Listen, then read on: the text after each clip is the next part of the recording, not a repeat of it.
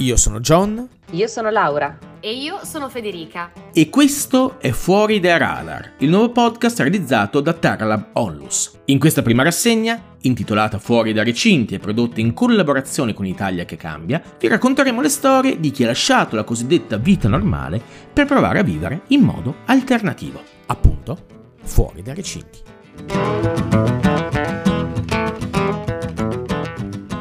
Perfetto, rieccoci e rieccoci con, con, Nicola Savio. Buongiorno Nicola, grazie di essere qui. Buongiorno a voi e grazie di avermi invitato. Ma scherzi, è un, è un super piacere averti. Sono qua anche con, con Federica che co-condurrà con me e direi che possiamo, possiamo, partire subito. E partirei Nicola facendoti fare il lavoro sporco a te eh, perché noi siamo tendenzialmente pigri e chiedendoti di raccontarci un po' chi sei e come è cominciata la tua esperienza al di fuori dei recinti. Adesso è, è, è, abbastanza complesso per me. Primo perché ormai sono passati quasi vent'anni da che siamo usciti io e la mia famiglia dal, chiamiamolo recinto, in realtà non l'abbiamo mai vissuto come tale. Però, eh, per cui la storia è, è, lunga, cerco di condensarla in, in due righe molto velocemente. Io e la mia famiglia siamo nati e cresciuti a Torino, ma a un certo punto per motivi non particolarmente ideologici abbiamo incominciato a spostarci sempre più fuori città. Spostandoci fuori città è nata anche un po' la voglia di dedicarsi all'autoproduzione alimentare, a sperimentare un po' con l'autosufficienza, tra virgolette, cose del genere. Questa cosa ci è scappata di mano velocemente, eh, per cui io per 15 anni buoni sono stato un, un, un agricoltore, come, inteso come piccola produzione di orticole per il mercato locale e in questi 15 anni ho fatto esperienza su come organizzarsi, come, come, riuscire a tirare avanti con un'attività che si basa fondamentalmente sulle teste di insalata che notoriamente non sono diamanti mh, come prezzi di mercato. E per cui abbiamo cominciato a in, investigare sistemi di organizzazione, attrezzature, strumenti. Come tutte le cose che facciamo ci scappano di mano e attualmente io sono un distributore di attrezzature per questo tipo di agricoltura. Mi hai appena bruciato una domanda che mi interessava tantissimo farti, quindi te la rifarò comunque dopo. ok, e, ehm, però quando si esce dal mi verrebbe da dire quando si esce dal seminato, ma in realtà noi siamo entrati nel seminato. Mm, direi. In qualche modo. Come dire, si entra in, una, in un territorio nuovo, dove l'ideologia gioca una parte fondamentale, perché comunque è lo stimolo che ti spinge a, ad andare avanti, ma poi devi fare i conti con delle pratiche quotidiane, con uh, delle difficoltà, nel senso che sì, la natura è bella e stare in mezzo, probabilmente ogni tanto sentirete urlare un gallo perché davanti al mio ufficio passano spesso e sovente galli e galline e fanno un po' di casino. Però è, è tutto da gestire. Io poi appunto rispetto rispetto a questi argomenti sono abbastanza cinico, nel senso che eh, rispetto a tutto quello che è l'ambiente naturale, la natura, la, la, bellezza della natura, io sono sempre convinto che fondamentalmente per la natura noi siamo eh, compost in espresso. Questa me la scrivo. materia organica da prima o poi cercare disperatamente di riciclare. Per cui se, si vuole, se si vuole riuscire a condurre questo tipo di vita un po' ai margini, in una maniera diversa, io non lo considero neanche più ai margini, perché ormai le realtà sono talmente tante e talmente diversificate che ormai sta diventando quasi una, nuo- una norma. Quando ti aff- affronti un sistema nuovo, devi impararne le regole, devi impararne i modi, i linguaggi Certo. Per buttarci dentro così è un po' a rischio. E senti Nicola, in questo la permacultura ti ha aiutato?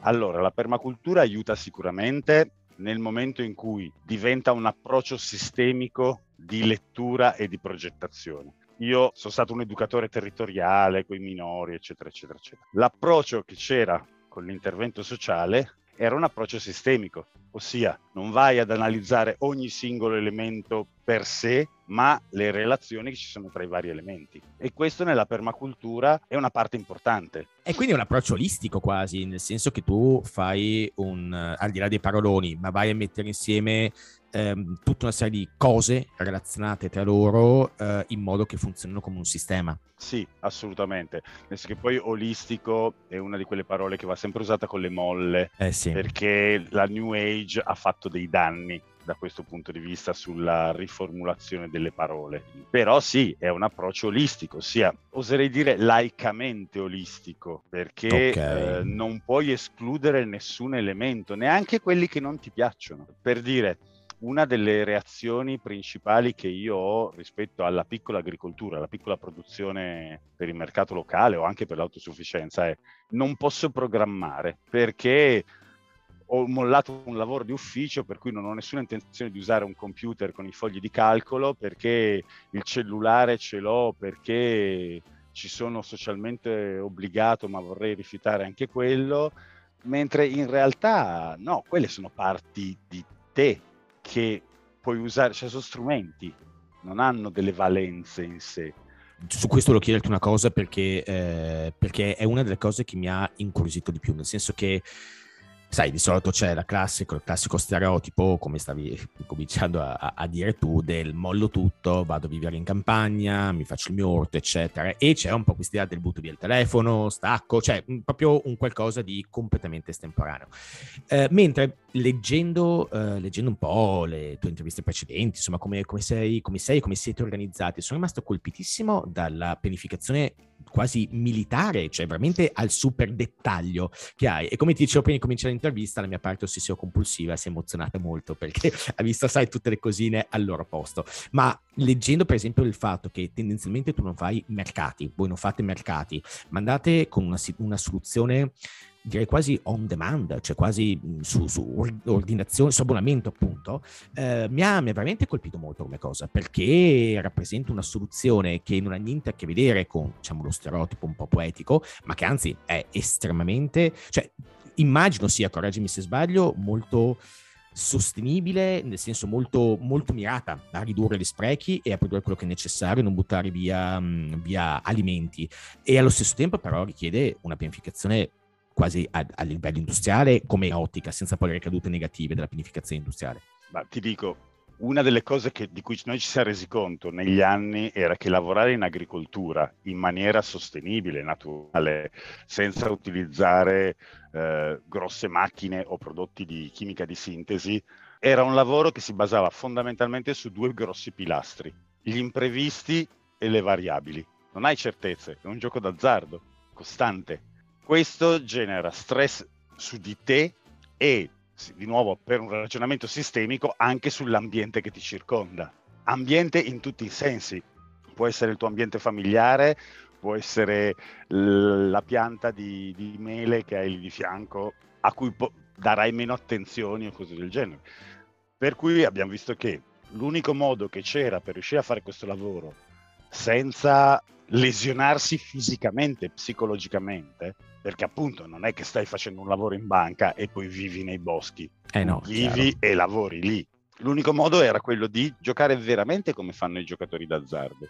Calcoli tutte le variabili possibili per far fronte agli imprevisti in maniera calma e serena.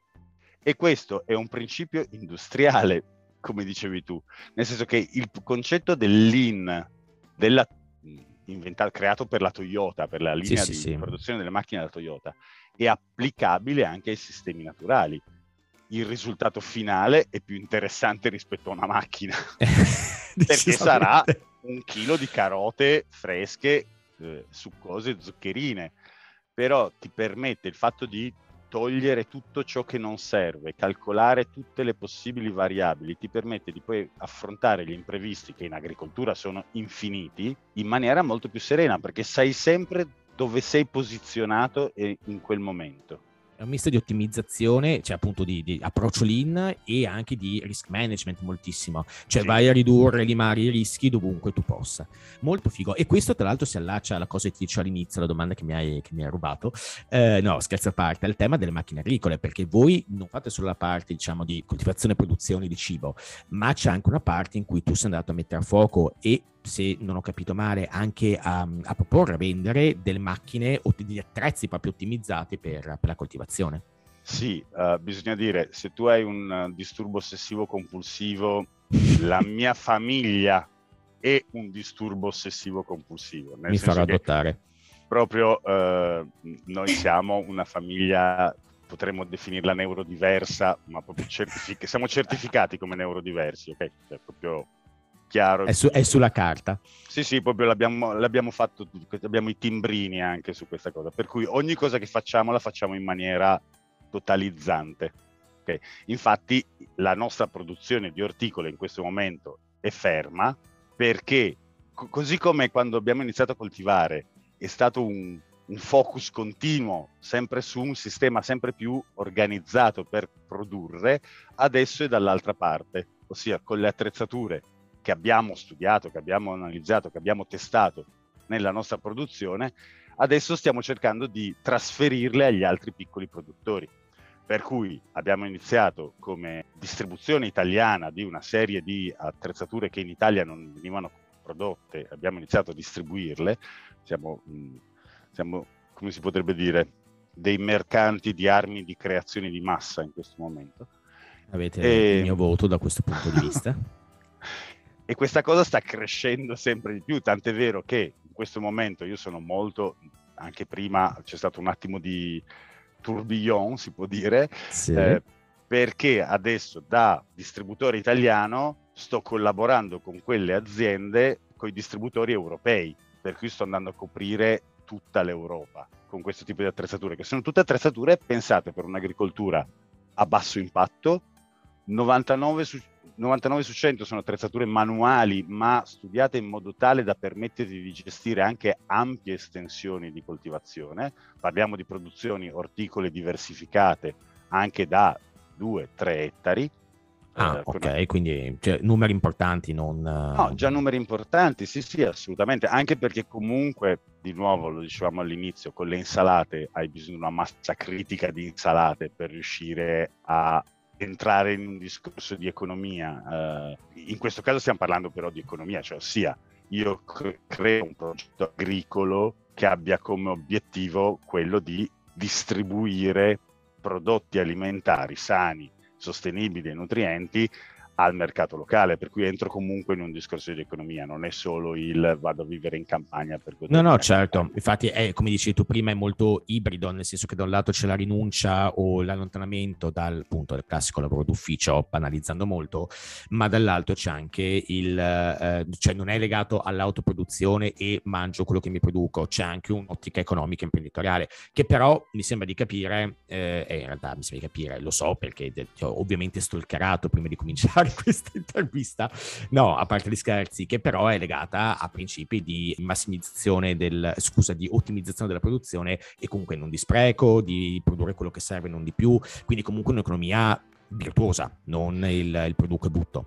Diciamo, diciamo, che il meccanismo che abbiamo seguito noi è stato quello di ci allontaniamo da un sistema di norma, quello cittadino, di consumo e cose del genere, andiamo a farci la nostra piccola enclave eh, autosufficiente e poi cerchiamo di tornare indietro contaminando il sistema iniziale. Perché comunque noi siamo nati là eh, e in qualche modo sentiamo anche la responsabilità di portare del cibo sano alle persone che magari non possono fare le nostre stesse scelte o non vogliono, perché è anche lecito non volerle fare, nel senso non c'è niente di male, però si è visto in maniera molto importante in questi ultimi anni il ruolo che hanno i piccoli produttori locali. Durante il, il lockdown i nostri colleghi hanno visto aumentare la richiesta di prodotti freschi del 300% questo 300% dopo non è rimasto tale e ovviamente di nuovo calato perché il supermercato è più comodo, c'è poco da fare, ma parte di quelli che hanno scoperto queste piccole realtà durante il lockdown adesso continuano a partecipare e, e si stanno appassionando. In più sta aumentando molto la proposta, ossia le piccole aziende agricole, parliamo appunto di 1-2 ettari massimo, che fanno produzione di verdure in maniera diversificata tutto l'anno per il mercato locale, sta aumentando a dismisura. Io sto lavorando come un matto. È che è una cosa positiva. Ehm, eh, sì, assolutamente sì. E, hai toccato diversi punti e io sono curiosa di, mh, faccio un po' la domanda del poliziotto buono e del poliziotto cattivo.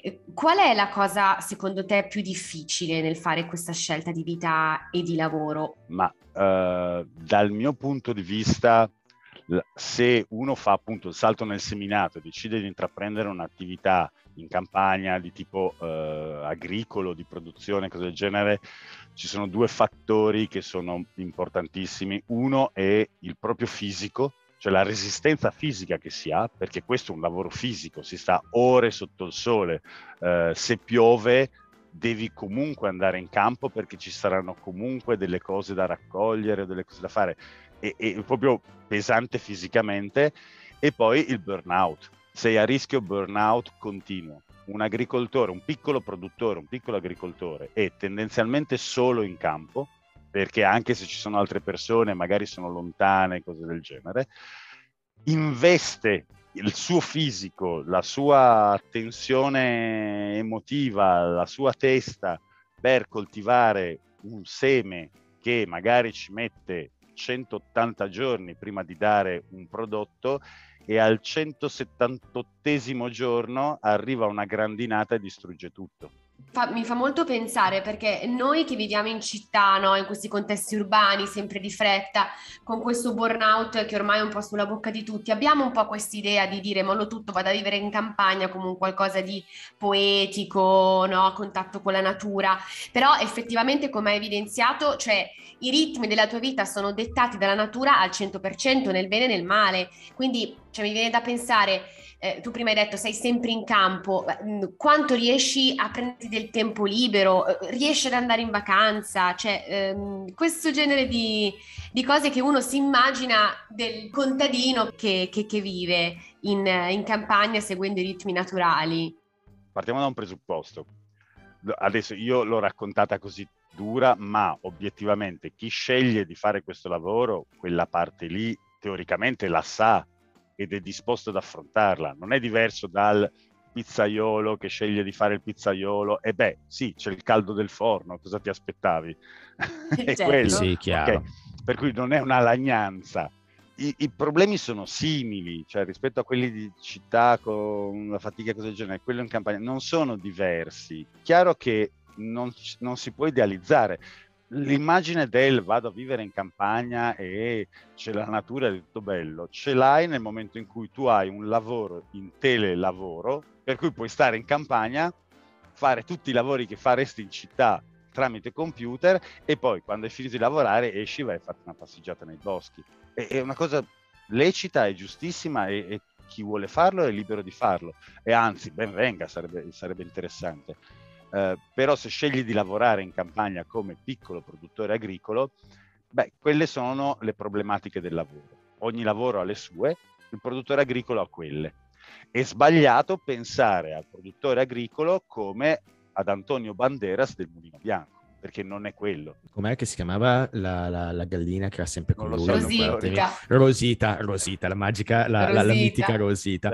Ma senti Nicola, questo mi sembra molto onesto, eh, anche perché comunque, come ti, dicevo, ti dicevamo all'inizio, eh, l'obiettivo di, questo, di questi incontri, di questo podcast, è quello di raccontare degli stili di vita alternativi, ma raccontarli in modo molto crudo, nel bene e nel male. Cioè, ok, è una scelta che, come tutte le scelte, ha i suoi lati strafighi e però anche le sue magagne da gestire, senza, senza retorico, senza poesia. E, e, però, giustamente, come eh, Federica fa la parte del poliziotto cattivo, io devo fare la parte del poliziotto buono. Prima di salutarci, che siamo quasi alla fine, e chiederti: ok, è duro, devi stare in mezzo ai campi, tutto quello che vuoi. Però immagino che ci sia anche una controparte positiva, cioè ci sono delle cose magari uno rimpiange di aver scelto, ma ci sono anche dei motivi che quando sei in mezzo al campo, nella nebbia, la mattina, all'alba, ti fa dire, oh, ho fatto la scelta giusta, giusta per me. Assolutamente, sono scelte personali, per cui ti deve piacere per dire chi non piace fare escursionismo sconsiglierei di lavorare in agricoltura, se, se soffri di agorafobia forse Anche no. no. Anche no. Okay.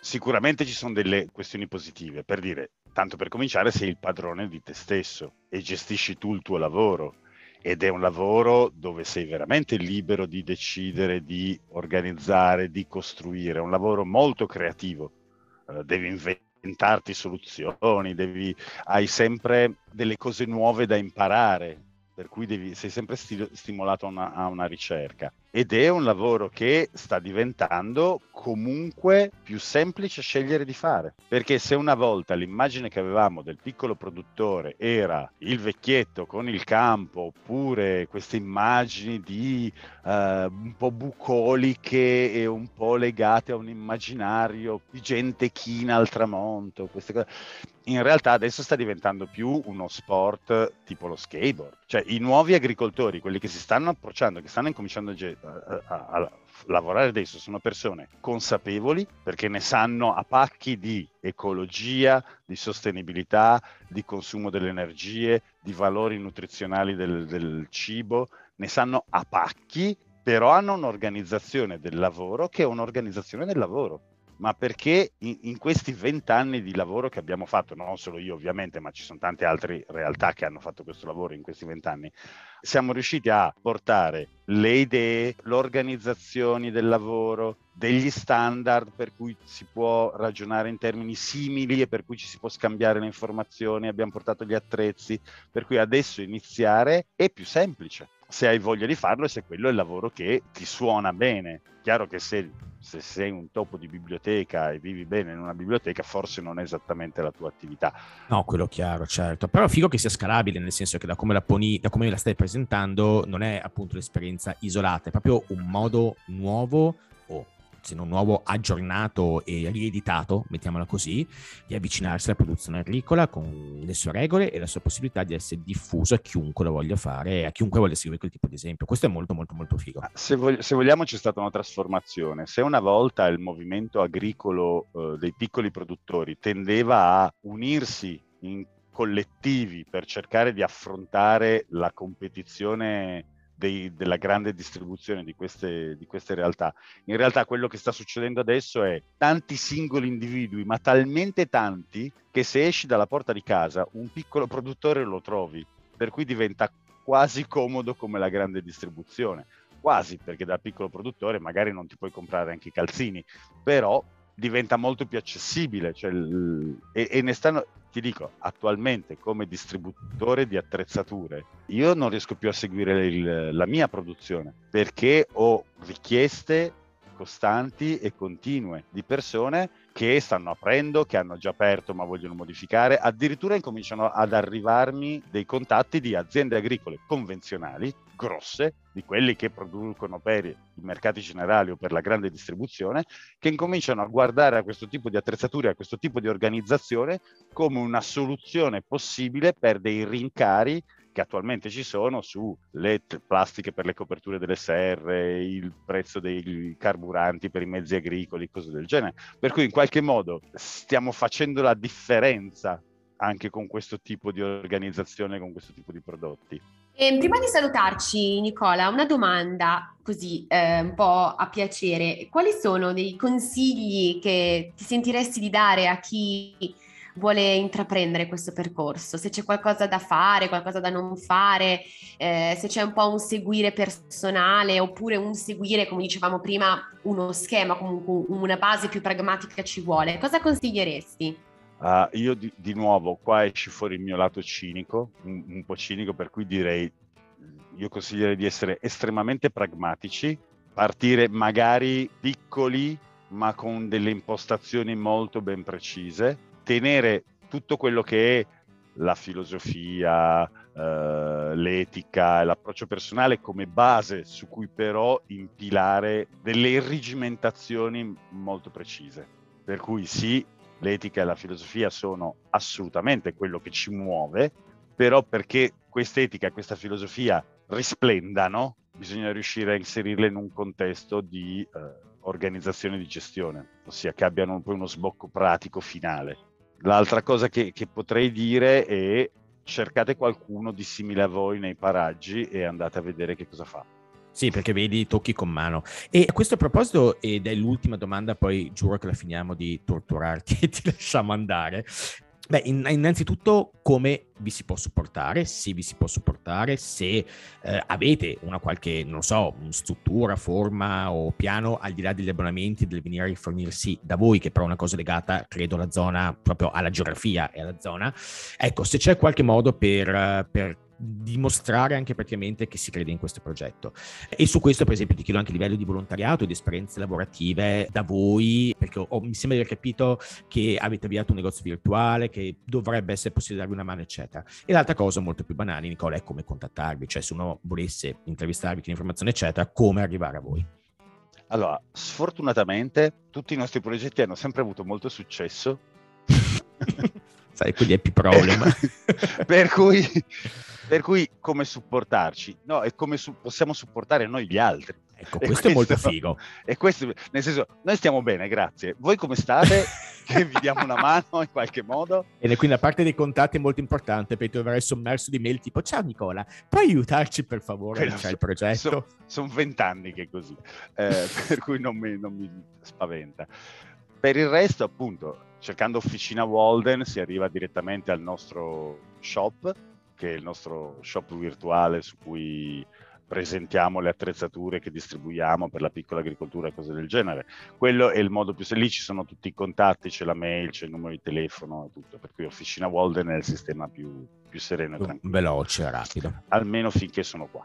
Perché poi probabilmente Officina Walden passerà di mano a qualcun altro che, ma questo più avanti, parliamo di eh, anno prossimo, più avanti. Okay Officina Walden passerà di mano perché io vado direttamente alla, alla, sorgente delle attrezzature perché mi sposto a lavorare poi per terra, Tech in Francia direttamente. Chiaro. E invece, scusami, per quanto riguarda la parte eh, che tra l'altro incuriosisce me in primis, di venire a vedere cosa facciate o eventualmente venire anche a fare un'esperienza di lavoro, ma questa la vedo già più difficile, di volontariato, è una cosa che esiste, è fattibile? Allora, di tanto in tanto qualcuno passa di qua perché magari ha bisogno di vedere un'attrezzatura fisicamente o di provarla, cose del genere. Bisogna considerare che siamo in una fase di transizione importante, per cui il campo è fermo in questo momento, nel senso che in realtà non è fermo. Gli abbonati che prendevano le cassette da noi ci hanno chiesto di poter coltivarsi le cassette da soli. Per cui adesso abbiamo degli amici ah, che girano figo. e si fanno l'orto per i fatti loro, visto che noi non glielo facciamo più.